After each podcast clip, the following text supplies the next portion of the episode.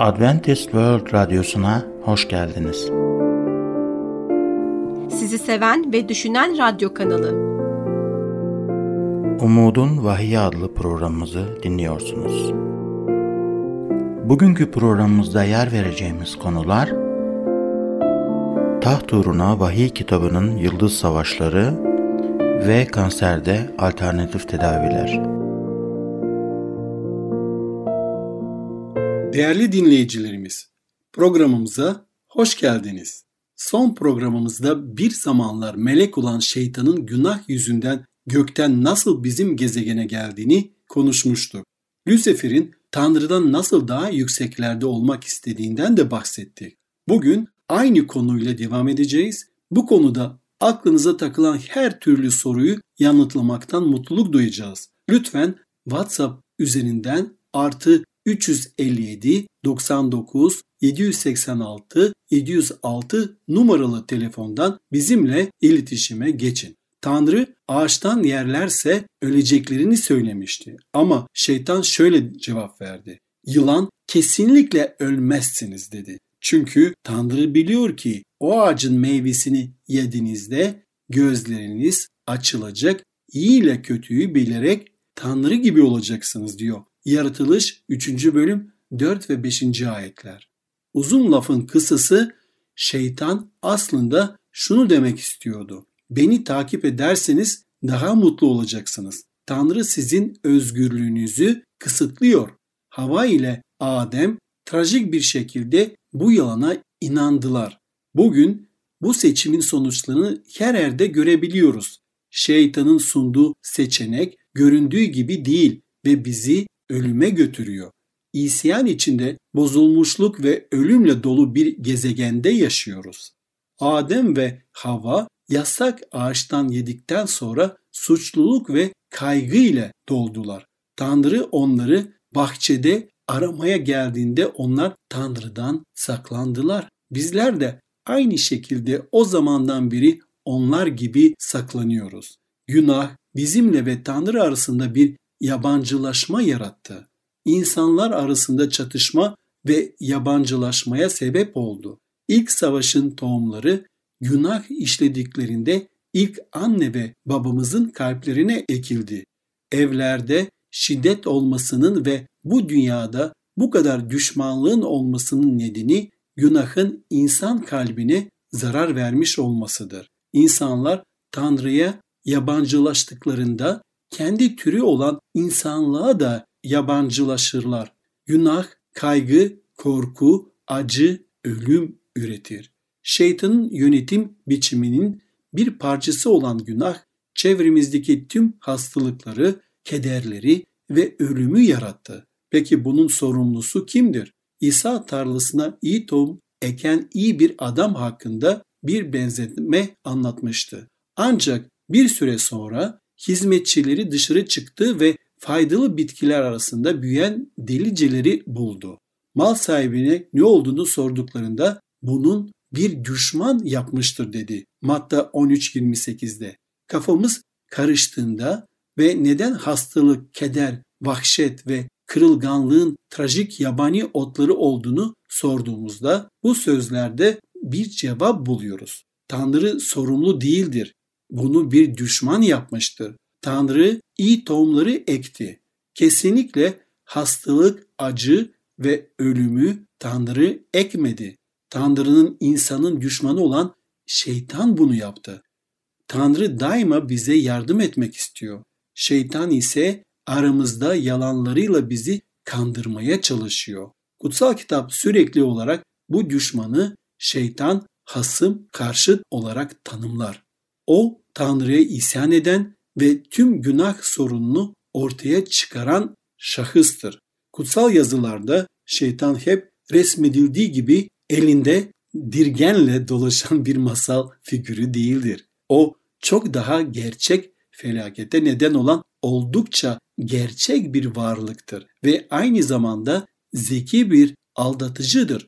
Meleklerin üçte birinin aldatılmıştır ve onlarla birlikte cennetten kovulmuşlardır. Daha sonrasında ise dünya gezegenin kapısını çalmıştır. Tanrı bu kapının şeytana sonsuza kadar kapalı kalmasını dilerdi. Fakat ne yazık ki şeytan kapıyı çaldığında o dönemin insanları Havva ve Adem ona kapıyı açtılar ve böylece karşılık verdiler. O kapıyı açtı, şeytan Havva'ya Tanrı adaletsizdir. Tanrı mutluluğumuzu kısıtlıyorum. Beni dinler ve meyveyi yerseniz daha mutlu olacaksınız dedi. Hava da kapıyı şeytana açtı. Adem de onun izinden gitti. Bunun sonucunda ise bu yeryüzüne hastalık, ıstırap, keder ve ölüm geldi. Bu dünyada çarpas ateş, çapraz ateşe tutulduk. Çünkü aldatıcı ilk ebeveynlerimizi isyan için kandırdı. Bu şekilde insan ırkı Tanrı'ya karşı isyan etti. Hepimiz Tanrı'nın düşmanları olduk. Hepimiz günahkar olduk. Ama peki öyleyse Tanrı neden hiçbir şey yapmıyor dediğinizi duyar gibiyim. Tam olarak Adem bahçesinde Tanrı asi insanlığa tüm kutsal kitaptaki en görkemli vaadi verdi. Tanrı günah nedeniyle kaybedilen her şeyi geri getireceğine söz verdi. Evet, Yaratılış 3.15'te şöyle diyor kelam. Seninle kadını, onun soyuyla senin soyunu birbirinize düşman edeceğim. Onun soyu senin başını ezecek, sen onun topuğuna saldıracaksın. Şeytana ölümcül bir darbe indirecekti. Şeytanın başı ezilecekti. Ancak bu sırada sonradan iyileşecek olan bir yara alacaktı. Şeytana ölümcül bir darbe bizzat İsa Mesih yapacaktı. İsa çarmıkta bizim için ölüp şeytanı yenmiş oldu. İblisin gerçek çirkin yüzü ve karakteri belli oldu. İsa Mesih çarmıkta bizim için öldükten sonra ölüm onu mezarda fazla tutamadı. O üçüncü günde dirildi. Kurtarıcımız, Efendimiz ve gelecek kralımız olarak zaferle yükselecekti. Tanrı şeytanın meydan okumasına nasıl cevap verdi? Bencilliğin karşısında sevgi nasıl durabildi? 2000 yıl önce Mesih geldi, çarmıkta gerildi ve ellerine çiviler çakıldı. Cennet ile yeryüzü arasında asılı dururken Tanrı'nın gerçek karakteri sevgi olduğunu tüm evrene gösterdi. Evet, Tanrı'nın sevgi dolu karakterini gösterdi. Ölümüyle hükümdarlıklarının ve cehennemin güçlerinin yıkıldığını gösterdi.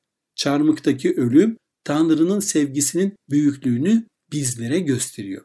Devam etmeden önce konumuza dair belki herhangi bir sorunuz olur diye kısa bir şekilde WhatsApp numaramız olan artı 357 99 787 706'yı hatırlatmak istiyorum. Rabbimiz Yeremye 31.3'te şöyle haykırır.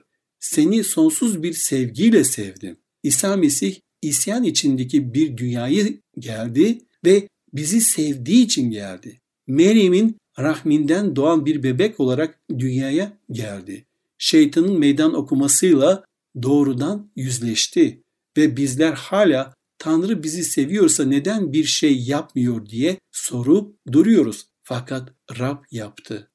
Adem ve Hava günah işlediler. Yani Tanrı'ya isyan ettiler. Ama Tanrı bu dünyayı yok etmedi. Bu dünyayı uzay boşluğunda öylece bırakmadı. Gökler şeytanın meydan okumasına sevgiyle karşılık verdi. Gökler şeytanın sorularını sevgiyle yanıtladı. Gökler sevginin bir planı olduğunu bizler açıkladı. Kutsal kitapta Efesler 3.9'da şöyle diyor. Ve her şeyi yaratan Tanrı da öncesizlikten beri gizli tutulan sırrın nasıl düzenlendiğini bütün insanlara açıklama aracılığıyla bana verildi. Öncesizlikten beri tutulan sır nedir? Öncesizlikten beri tutulan sır şudur. Tanrı bizi nasıl bu kadar çok sevebilir? Şeytan cennetteki Tanrı'nın yönetimini meydan okumuştu biliyorsunuz. Tanrı'ya adaletsizlikle suçlamalarda bulunmuştu. Öncesizlikten beri tutulan sır Tanrı'nın bizi seviyor olduğudur. Beklediğimiz sır şudur ki Tanrı'nın sevgisi bizi kurtarmak için her karanlık çukura bizim için girebilir. Fakat bu kadar karanlık bir çukur yok. Tanrı'nın sevgisinin size ulaşamayacağı kadar karanlık bir çukur hiç var olmadı. Tanrı'nın sevgisini size ulaşamayacak kadar uzaklaşabileceğiniz bir yer yoktur. Onun sevgisinin sizi aramayacağı kadar uzağa gidebileceğiniz hiçbir yer yoktur. Şeytan, Rabbin seni sevmediğini söyleyen yalancıdan başka bir şey değildir. Sana kendini değersiz hissettirmekten başka bir şey yapmaz. Ama ellerimdeki çivilere bak diyor Efendimiz İsa. Şeytan Tanrı'nın seni sevmediğini söylüyor ama İsa haykırıyor. Ama başımın üstündeki dikenli taca bak. Şeytan Mesih seni sevmediğini söyler ama İsa şöyle yanıt veriyor. Senin için çarmıha ve mezara kadar gittim. Günahın cezasını senin için ben çektim. Başını eğdi ve uzun zaman önce o karanlık cuma gününde öldü ve bitti dedi. Ertesi gün cumartesi günü mezarında sessizce dinlendi. Ama daha sonraki gün haftanın ilk günü şükürler olsun ki bir melek iner ve o devasa taş yuvarlanır. Mesih ayakta, o dipdiri duruyor. Sanki hiç ölmemiş gibi. Evet, onu mezar bile tutamadı. O mezardan kalktı ve göklere doğru yükseldi. İyi haber şu ki İsa Mesih bugün yaşıyor. Tanrı kötülük sorunuyla ilgili bir şey yaptı. Şeytana kölelik etmek için ve insanları kandırmak için biliyoruz ki yaşıyor ama Tanrı ona karşı çıktı. Tanrı ise bizi bu kölelikten özgür kılmak için bir kurtarıcı sağladı. İsa Mesih'i acı çekmeye ve ölmeye gönderdi. Peki ama neden Tanrı bir şey yapmıyor? Aslında yaptı. Kötülüklerle dolu bir dünyaya bu yılan çukuruna girdi ve sizin için tam olarak şeytanı yenmek için bu ölümcül savaşta insanların geleceğini belirlemek için muharebesinden savaştı. Şimdi ise onun sayesinde şeytan yenilmiş bir düşmandır. Mesih onun üzerindeki bu zaferini çarmıkta kazandı. İşte İsa orada tüm evrenin görebilmesi için sonsuz sevgisini gösterdi. İsa orada günahlarımızın kurtuluş bedelini ödedi. Ama hepsi bu kadar da değil. Çünkü diyor kelam İbraniler 4, 15 ve 16'da çünkü başkahinimiz zayıflıklarımızda bize yakınlık duyamayan biri değildir. Tersine her alanda bizim gibi denenmiş ama günah işlememiştir.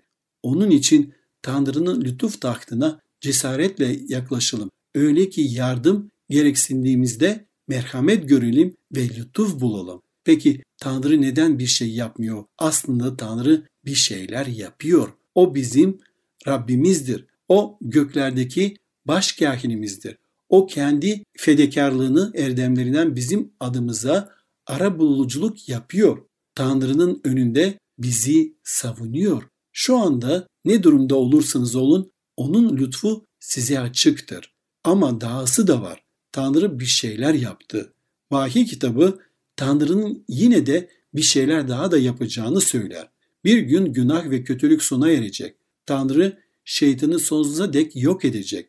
Şeytan bizi bir daha ayartmayacak. Şeytan bir daha istediğini yapamayacak. Tanrı Adem bahçesindeki sözünü yerine getirecektir. Mesih şeytanı ve tüm kötülükleri sonsuza dek tamamen ezecek ve yok edecek. Vahiy bunu şöyle ifade ediyor. Vahiy 22.10'da. Onları saptıran iblis ise canavarla sahte peygamberlerin de içinde bulunduğu ateş ve kükürt gölüne atıldı. Gece gündüz sonsuzlara dek işkence çekeceklerdir. Hezekiya 28, 18 ve 19'da ise seni yakıp yok edecek bir ateş çıkardım içinde. Bütün seyredenlerin gözü önünde seni yeryüzünde küle çevirdim. Seni tanıyan bütün uluslar sana şaştı. Sonuç korkunç oldu. Bir daha var olmayacaksın. Şeytan bir gün tükenecek, küle dönecek ve sonsuza kadar yok olacak. Bir gün bu evren temiz olacak. İsa ve halkı zaferle hüküm sürecek. Zamanın sınavını atlayan bu kadim kitap yani kutsal kitap bize sadece barış ve sevginin olacağı bir zamanın geleceğini söylüyor. Günah, keder, acı ve üzüntü orada artık olmayacaktır. Tanrı sevgidir. Onun yolu en iyisidir ve bir gün o yol her şeye hakim olacaktır. Kutsal kitabın Tanrı sevgisi ve onun planı hakkında daha fazla bilgi edinmek ister misiniz? Bu savaşın sebep olduğu yürek yaralarına ve kayba neden olan büyük sorunlara etraflıca bakmak için bizimle kalın. Kutsal kitap bize çok şey anlatır. Şeytanın neden Tanrı'ya ve halkına karşı bu kadar nefret beslediğini ileriki programlarımızda öğreneceğiz. İnsanları kurtarma planının nasıl uygulandığını ve sizin ve benim için onun sonsuz yaşam teklifini hakiki olduğunun ve bu sonsuz yaşamın bizim olabileceği konusunda nasıl güvence duyabileceğimiz hakkında daha fazla bilgi edineceğiz. Baş kahinimiz olarak göklerdeki Mesih'in hizmeti hakkında daha fazla şey öğreneceğiz. Mesih'in dünyaya ikinci defa nasıl geleceğini ve daha sonra ne olacağını anlatan vahiyleri inceleyeceğiz. Canavarın işaretleri ve fahişe Büyük Babil'in meselelerinin neler olduğunu göreceğiz. Ayrıca kurtarılmış olanların görkemli evi hakkında daha fazla bilgi edineceğiz. Kutsal kitabın Tanrı'nın evrenin başkentini bu gezegende taşıyacağını söylediğini biliyor muydunuz? İşte bunun ne zaman olacağını ve nasıl olacağını da öğreneceğiz. Bu çalışmalarda şeytanın sunduğu çirkin boş sistemin aksine Tanrı'nın güzel bir resmini bulacaksınız. Şeytan gökleri isyan etti ve bugün de aynı takdirle devam ediyor. Bizi hayatımızın her noktasında Tanrı'ya isyan etmeye yöneltmek istiyor. Tek güvendiğimiz yaşamlarımızı yaşayan diri Mesih'e teslim etmektir. Tanrı'nın yolunu seçmek için asla çok geç ya da çok erken değildir.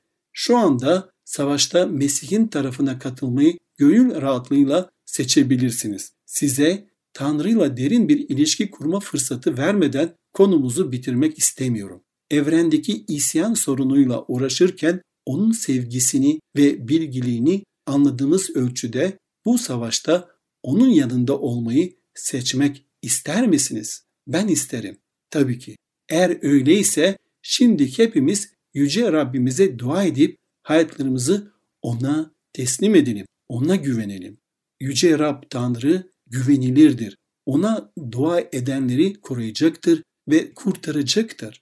Bugünkü bölümle ilgili herhangi bir sorunuz varsa, hayatınızla ilgili bir ihtiyacınız varsa ve başka bir özel ihtiyacınız varsa dua, şeytan ve onun isyanı hakkında daha fazla bilgi edinmek istiyorsanız WhatsApp uygulaması üzerinde artı 357 99 786 706'ya yazmanızı veya radyo.umuttv.org adresinden bize e-posta göndermenizi tavsiye ederim.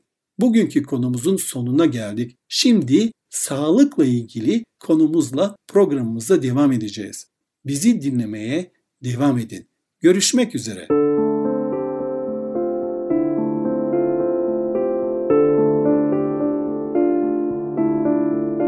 Adventist World Radyosu'nu dinliyorsunuz. Sizi seven ve düşünen radyo kanalı.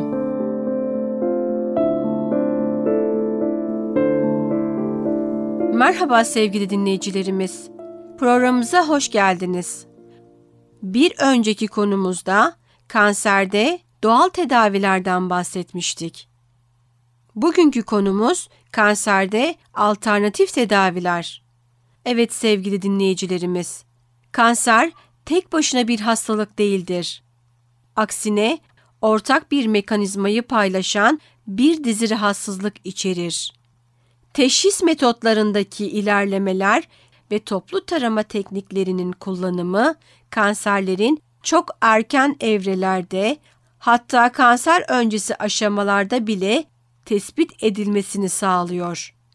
Kanseri bu denli erken teşhis etme kapasitesi pek çok kişinin zihnindeki kanser imajını hafifletmiş olabilir. Ancak kanser hala kötü huylu ve genellikle ölümcül bir durumdur. Sevgili dinleyicilerimiz, konumuza dair herhangi bir sorunuz olursa diye size WhatsApp numaramız olan 357 99 786 706'yı hatırlatmak istiyorum. Doktorlar bazı kanser türlerinin ölümcül doğasını ortaya koyabilmek için ardı ardına hikayeler anlatıyorlar ve aynı şekilde tecrübeli, şüpheci, klinik uzmanlara bile mucizevi görünen şaşırtıcı iyileşmelerden de bahsedebilirler. Tıpta 50 yıldır akıllara durgunluk veren gelişmeler yaşadık ve doktorların bu hastalık ile inatla ve acımasızca savaştıklarını gördük. Ve yine de hiçbir şeyin mutlak olmadığı sadece bizlerin şahsen inandığımız postmodern bir zihniyetin aynası gibi görünen standart tedavilere karşı gizemli bir dip dalgasına da tanık olduk. Böyle bir ortamda terapi için kanıta dayalı bir mantıkla tekrarlanan çağrı çoğu zaman dikkate alınmaz. Bu nedenle bazı insanlar hatalı bir şekilde alternatif terapiler dedikleri şeyi kullanmaya karar veriyorlar. Neden hatalı diyoruz? Çünkü alternatif bir rota sizi aynı hedefe götürebilir. Kanser durumunda ise alternatif bir tedavi daha yüksek, eşit veya neredeyse eşit bir iyileşme şansı sağlamalıdır. Fakat durum böyle değildir. İnsanlar çoğu kez destekleyici kanıtlarla bir alternatif olarak gösterilen bir terapinin muhtemelen ikinci veya üçüncü bir alternatif olarak değerlendirilmesine rağmen standart terapinin bir terapinin bir parçası haline geldiğini fark etmezler. Sağlık bilincine sahip çevrelerde kansere yakalanma riskini muhtemelen azalttığı gösterilen yaşam tarzı unsurları genellikle tedavi olarak tanıtılır. Bu konuda çok dikkatli olmalıyız. Önleme ve iyileştirme arasındaki farkın bir örneği, kırık bir bacak riskini azaltan davranışlar ve iyileşmesini desteklemek için gereken önlemlerdir.